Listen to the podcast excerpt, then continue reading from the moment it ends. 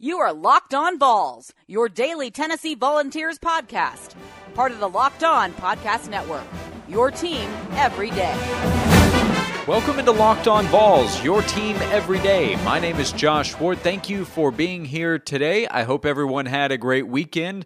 We are midway through June, which seems incredible to me. We are uh, flying through this month. We are getting closer to at least the start of workouts on the field with coaches and players as this week we should get official word i think from the ncaa that that's going to be the plan in the early to mid part of july. So it's taking some time but we are getting closer to real football practice to be talking about next month what the professional leagues end up doing that's a whole other conversation We'll focus on Tennessee today. On today's show, which is presented by Built Bar, builtbar.com is the website. If you use promo code locked on, you'll get $10 off your first order at builtbar.com. I'm going to continue part of the conversation from last week. I think this is the most important position group for Tennessee's football team this year, the offensive line. Athlon Sports has released its position rankings in the SEC. I'll tell you where Athlon has Tennessee's offensive line, which again I think is so important. That and quarterback. Quarterback is obviously really important. I'll talk about that though here in segment number one. And then in segments two and three, I'm going to have a conversation with Charles McRae. He is a former Tennessee offensive line great, was an all SEC offensive lineman in 1990 when Tennessee won an SEC title, started for the Vols when they won SEC titles in 89 and 90, and was a first round pick in the NFL draft. We're going to talk about his coach at Tennessee, Coach Johnny Majors, who passed away almost two weeks ago, and uh, he was just such an important figure in Tennessee football. Uh, and college football. And I wanted to talk to Charles McRae, so I called him up last week, and I think you'll enjoy that conversation coming up in the next two segments of the show. So, some Tennessee football for 2020 in segment number one, and then some memories of Coach Johnny Majors a little bit later in the show. Right here on Locked On Vols, part of the Locked On Podcast Network. And I mentioned Athlon Sports, which has its preview magazine out. You can find that at athlonsports.com and in stores on uh, on newsstands. And also, they have with the, within the magazine they have position group rankings. And I'm going to go through different positions over the course of the week.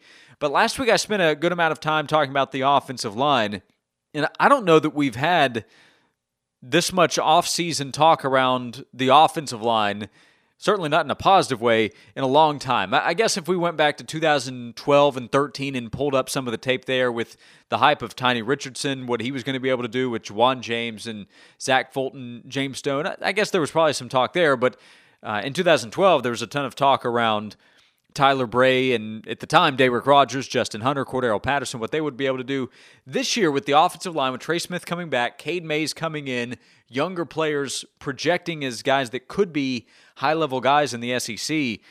There's a lot of talk around the offensive line. Normally it's the quarterbacks and running backs and receivers. But considering how positive it is for Tennessee, I think it's a good thing. And if you look at the Athlon Sports ranking, it's the highest ranked position group for Tennessee, and it's really not even close. Tennessee's offensive line is ranked third in the SEC. Alabama is ranked as the number one offensive line. Kentucky is ranked second. Tennessee is third. If you go back to the rankings from Cole Cubelic of the SEC Network, that's very similar. He had Tennessee second and Kentucky third. So there's a lot of attention on Tennessee and Kentucky with what they have done up front. And then the fourth and fifth best offensive lines from Cole Cubelic were Florida and Georgia. Georgia's fourth, according to Athlon. Florida is back at seventh. So Athlon is not quite as high on the Gators' offensive line as Cole is. But Tennessee is a top three offensive line, according to Cole, a top three offensive line, according to Athlon Sports. And I bet there are others that are going to say the same. So I keep bringing up the offensive line because I really do believe it's going to be the most influential part of Tennessee's team if the Vols are going to be able to compete with the big boys. Tennessee has taken a step to where it's considered a top 25 team heading into the year or at least close to it. If if Tennessee's not in the preseason top 25, I promise it'll be a top 30 team. So Tennessee has clearly improved from where it was this time a year ago. And I think the offensive line is a big part of that. The defensive line is as well. But if Trey Smith had gone pro and Cade Mays has stayed at Georgia, I don't think Tennessee's getting much of any top 25 talk for this upcoming year. And I can assure you, Tennessee would not be getting top three talk. I don't know that Tennessee would be getting top seven talk when it comes to the offensive line ranking in the SEC. So I think it's a really big deal. And while I say that it's the most important position group, I do recognize what happens at quarterback, what Jarrett Guarantano does, and if he struggles at all, and they have to go to another quarterback. What that player does is going to play a huge role in how this season plays out. But against teams like Oklahoma, where you're trying to find some kind of edge, being able to play physical and maybe in some cases dominant football up front might give Tennessee a chance. Going up against Florida, which is going to be strong along the line of scrimmage. Like here, here's a reference: Florida's defensive line, according to Athlon Sports, is ranked third in the SEC. If Tennessee were going up against Florida with a weak offensive line, I don't care where the game's played. I'm not picking Tennessee there. I think with Tennessee's offensive line being where it could be, that's going to give the Vols it, their best chance to knock off Florida. Against Alabama or Georgia with a weak offensive line, forget about it. Not going to happen. So, uh, with Tennessee having a group led by Trey Smith, with Cade Mays, again, not officially eligible, expected to be eligible. If he doesn't get his waiver from the NCAA, we will revisit this conversation for sure. But his presence to go with Trey Smith is just a tremendous boost. And I, I really do believe this is why Tennessee is getting more talk about a team or a program that's on the rise. Because Athlon Sports, for example, does not have another position group ranked higher than seventh in the SEC. And I, I don't know if that's exactly right.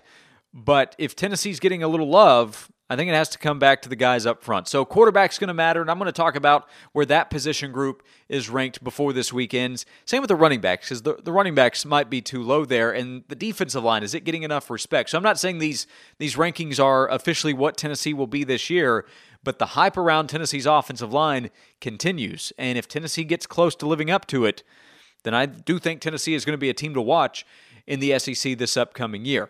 Before I close out uh, this segment of the show, I'm going to get to Charles McRae, my conversation with him in just a few minutes. I did want to note that late last week with the Major League Baseball draft, it was only a five round draft because of what's going on this year. Tennessee still had three players selected. Garrett Crochet went in the first round. He was the 11th pick to the Chicago White Sox. That's a big deal. Good for him. Congratulations. And I hope we see him here in the big leagues in a few years. And then Tennessee had two position players who were drafted. Alerick Soularie and Zach Daniels were chosen. So three Tennessee players in the top five rounds. I think Tennessee, with Tony Vitello as the head coach, is going to continue to produce talent and more players out there, prospects, I guess I should say, recruits at the high school level or JUCO level if they're looking to move up before going pro. I think they're going to look at Tennessee as a place that can help them develop, help them win. They'll play a role in the winning, and then have a shot to go pro and be drafted uh, at a higher level. And if Tennessee can get guys to the majors, that would obviously help as well. But it, yeah, it's a shame that we didn't get to see this season how it would have played out because Tennessee was off to such a really good start. That's kind of forgotten, and of course, football and basketball get so much of the attention. But Tony Vitello had a team that was off to a really good start this past season, and it would have been fun to see what Tennessee could have done in a loaded SEC. So that part's disappointing, but seeing those guys get selected that high is really good to see. And I still think that's something that can help the program in the future. And Tony Vitello is going to need more support because I think he has a chance to take Tennessee's baseball program to a higher level as well. So I wanted to note that before segment number one ends. Three players Garrett Crochet in the first round, and then Alerick Soularie and Zach Daniels selected from Tennessee as well. Congrats to those guys going in the five rounds of the Major League Baseball draft. I hate that the draft was what it was. I hate everything that's gone on with Major League Baseball. It's been a shame to see. You didn't come here to listen to that, though. So I'll come back and I'm going to have a conversation with Charles McRae, the former Tennessee offensive line great, talking about the great Johnny Majors, the impact he made at Tennessee, and some stories to tell as well from playing for Coach Majors. That's coming up right here on Locked On Vols, which is part of the Locked On Podcast Network. And today it's presented by Built Bar. I've told you how much I like it, but here's an even better endorsement. I was talking to my wife on Sunday about how much she loves the Built Bars, and we were running low on the last box that I had ordered. So I said, Yeah, I need to go to builtbar.com to put in another order. They have a number of different flavors that you can choose from. The bars are soft and easy to chew. They are covered in 100% chocolate, and they have a bunch of nut flavors and nut free flavors. They have uh, great savings available right now if you go to the website as well, builtbar.com. And if you're checking it out for the first time, you need to use the promo code locked on. That'll get you big savings. I'll tell you about that. But the Built Bar is a tasty option and it's a healthy option as well. Their bars are low calorie, low sugar, they have high protein and high fiber. Like my favorite, the peanut butter brownie comes with 20 grams of protein, only 170 calories, only 3 grams of sugar, and 3 grams net carbs. So go to builtbar.com and use promo code LOCKED ON, and you'll get $10 off your first order. Use promo code LOCKED ON to get $10 off at builtbar.com. March Madness is right around the corner. If you want to win your office pool, you need to stay caught up with all the college basketball action with the Locked On College Basketball Podcast. Every Monday, Andy Patton and Isaac Schade recap the biggest stories in college basketball, keep you up to date on the NCAA tournament bubble, and get you ready for the upcoming week of games. From the Big East to the Mountain West and everywhere in between, Andy and Isaac have college hoops covered on the Locked On College Basketball Podcast. Available on YouTube and wherever you get podcasts. Part of the Locked On Podcast Network. Your team every day. I spent some time on Monday's show last week talking about Johnny Majors, who passed away on June 3rd at the age of 85. The legendary Tennessee football player and coach is a guy that really is going to be missed by so many people. And the list of people who will miss Coach Majors is so long because of how many people he connected with in the game of football and, and after that as well. I mean, I, I didn't really get to meet and know Johnny Majors until after he was done coaching. But there were so many people who were affected in such a positive way by Johnny Majors. I want you to hear more about him over the next couple of segments. Last week, I had a chance to talk to former All SEC offensive lineman Charles McRae, who played for Johnny Majors in the late 80s and in the 1990 season. 1990 was Charles McRae's senior season at Tennessee. And when I had a chance to talk to Charles, we talked about the personality that Johnny Majors possessed and the impact he made on his players and on the University of Tennessee, and just so many things to know and, and learn and remember about Coach Majors. So I hope you enjoyed this conversation with Charles McRae. I appreciated him taking the time to talk to me. This is Charles McRae, former Tennessee Vol, talking first about Coach Johnny Majors and what comes to mind when I bring him up. You know, he was, um, you know, really into the details. You know, really a historian of football. Um, you know, really knew so much about the sport. Had been around it his entire life. His father was a coach, um, and he was obviously a Heisman Trophy runner-up player, and had been coaching all that time. And I mean, he knew so much about the game of football, and you know, it developed these uh, Johnnyisms, if you will that that you know you just you never forget. I mean, even today, you know, I'll be watching a high school football game or I'll be watching a team on TV and and there'll be an interception. I'll be yelling Oski, Oski. I don't know what Oski means, right? right. It's some random word that Coach Majors used for interceptions that that every football player and I'm sure they still use it today. It would have drilled in their head but you know that's the that, that was the sort of thing that he was um, you know added about those little details. I mean, every player on the sideline, and yell, I catch myself yelling "ball, ball, ball" when the pass is thrown. People look at me like I'm crazy, but everybody on the sideline would yell "ball, ball, ball" whenever the ball was thrown in the air. So the defensive backs, our defensive backs, would turn around and look. But he was uh, just that into the details. Yeah, I guess that's that's his personality uh, affecting the way that he coaches, right? The blending of his knowledge of the game, which is obviously there, but his personality to connect with you, the players. Well, yeah, because I think he was um, he wanted the players to love it like he did, and he wanted the players to play it like he did. Um, you know, and I never saw a Johnny Major's game. I saw a few clips in my life, but never saw Johnny Major's game and uh, you know I'm sure he played it that way as well. But uh, you know, and was always one to want to run down and get on the field and show a player or show a coach how it should be done because he had no problem coaching coaches. Uh, just as much as coaching players, and you know it's probably more of his job than it was to coach players was to coach the coaches to coach the players. What do you remember about being recruited by Johnny Majors? You know the um, you know my recruiting, uh, you know didn't involve Coach Majors as much. Um, you know, I was you know recruited for the defensive side of the ball. Um, uh, Ken Donahue, uh, late Ken Donahue, who's you know a tremendous mentor for me when I was in college. Um, you know, recruited me, and um, I do have one funny story though. So, um, you know, I really only I wasn't that highly recruited. Um, there's a variety of reasons for that, and um, the last game I went to see in a uh, see a football game played, I went to Kentucky Tennessee game at at Lexington, and as a Wildcat recruit, and halfway through the game, I ended up um, going and sitting with the Tennessee fans. I had some Tennessee folks that were there that I knew as well, my uncle. And at the, after the end of the game, came back home Sunday morning, drove to UT, and committed to Tennessee.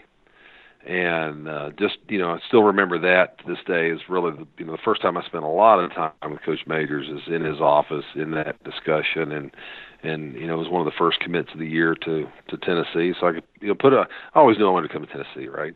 mm-hmm. and just put that behind us and get on with the rest. Get on with, you know, school. Get on with uh, high school basketball season, and um, you know, get ready to come to Tennessee.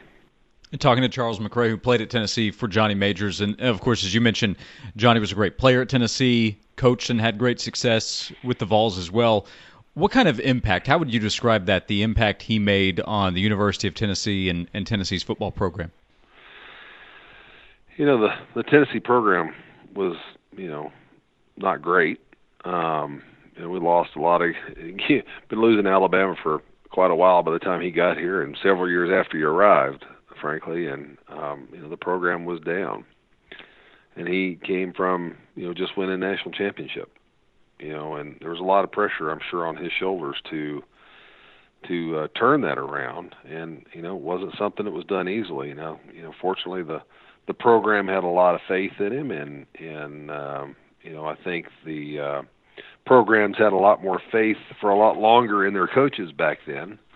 Um, you know something that has changed the, in the football. I mean it's uh, it's you know you got three four years if you haven't made some improvements you're out the door.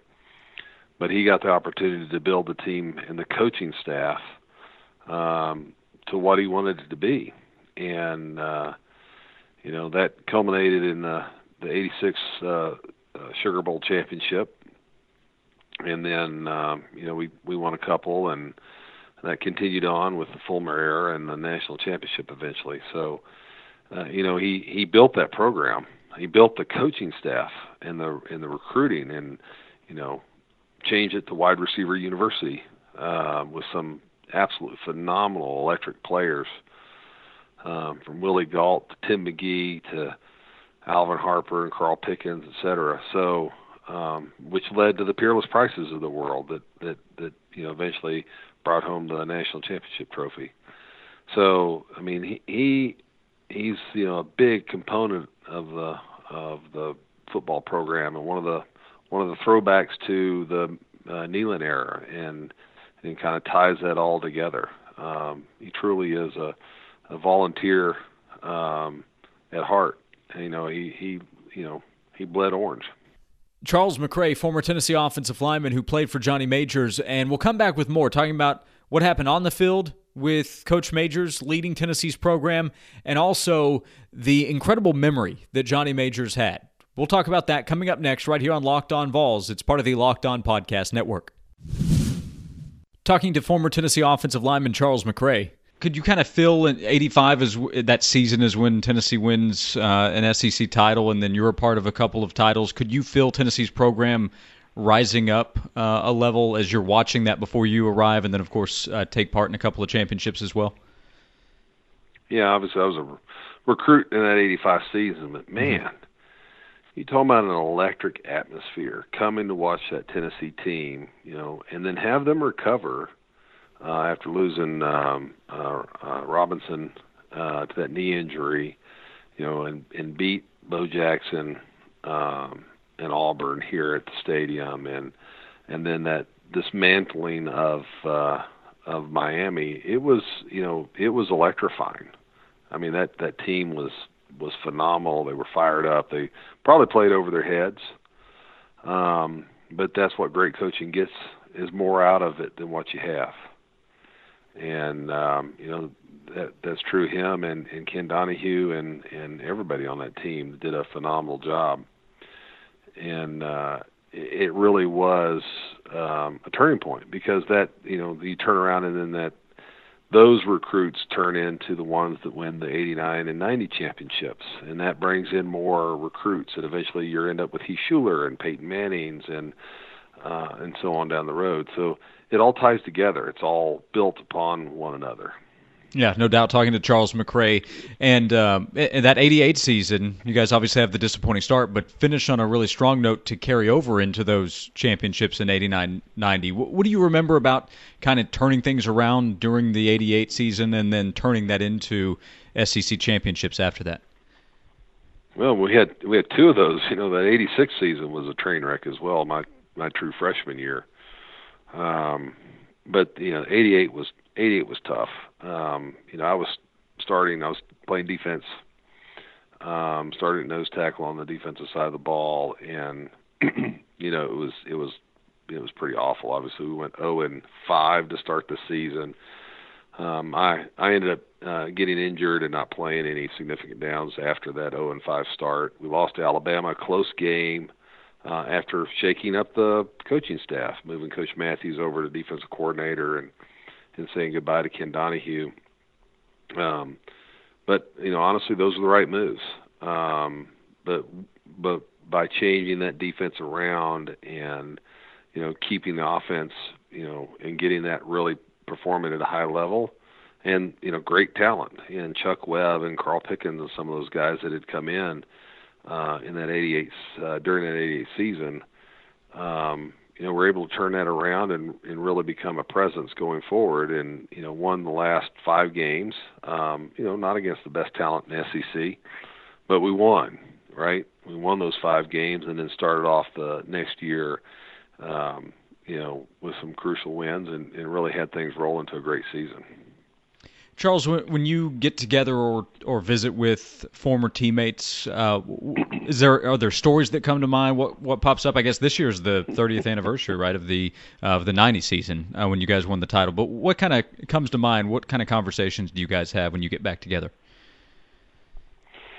You know, if we're we're talking about Coach Majors, the the, the funny you, you always go to the funny things, the little the little things. I remember, you know, Tim Kerin you know, was famous as saying the bus waits on no one. He would tell us all that. Well, guess what? Johnny Majors was late one day. We drove off and left him on the curb. I kid you not. How did he respond to that? And, and Tim was, he got a ride to the airport. I mean, uh, if anybody could tell Johnny Majors what to do, it might have been Tim Kerin. Uh, he he was the head trainer and the chief executive officer of the football program. Um, but uh, and the other one was, you know, you knew you were in trouble. You hear that mic switch on in the tower because Coach Majors is in that tower a lot, and he saw everything.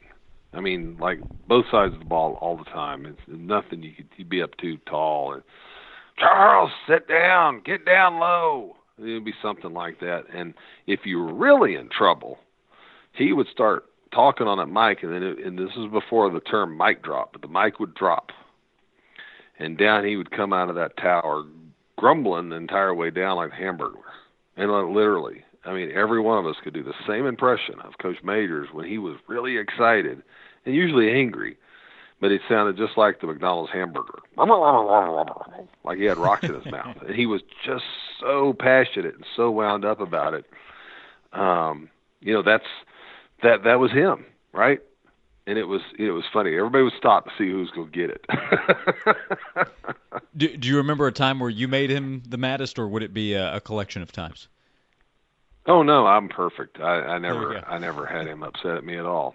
Um, yeah, there might be a few. I, I don't none of none in particular come in mind. Though I I'm sure it was uh, something about getting lower. Yeah, I'm sure. Well, uh, Charles, is there anything I've missed or anything that we should bring up before I let you go when you just think back to either your time playing for Johnny Majors or, or his connection and impact on the University of Tennessee? I'll tell you this is, uh, you know, Coach Majors has coached thousands of players.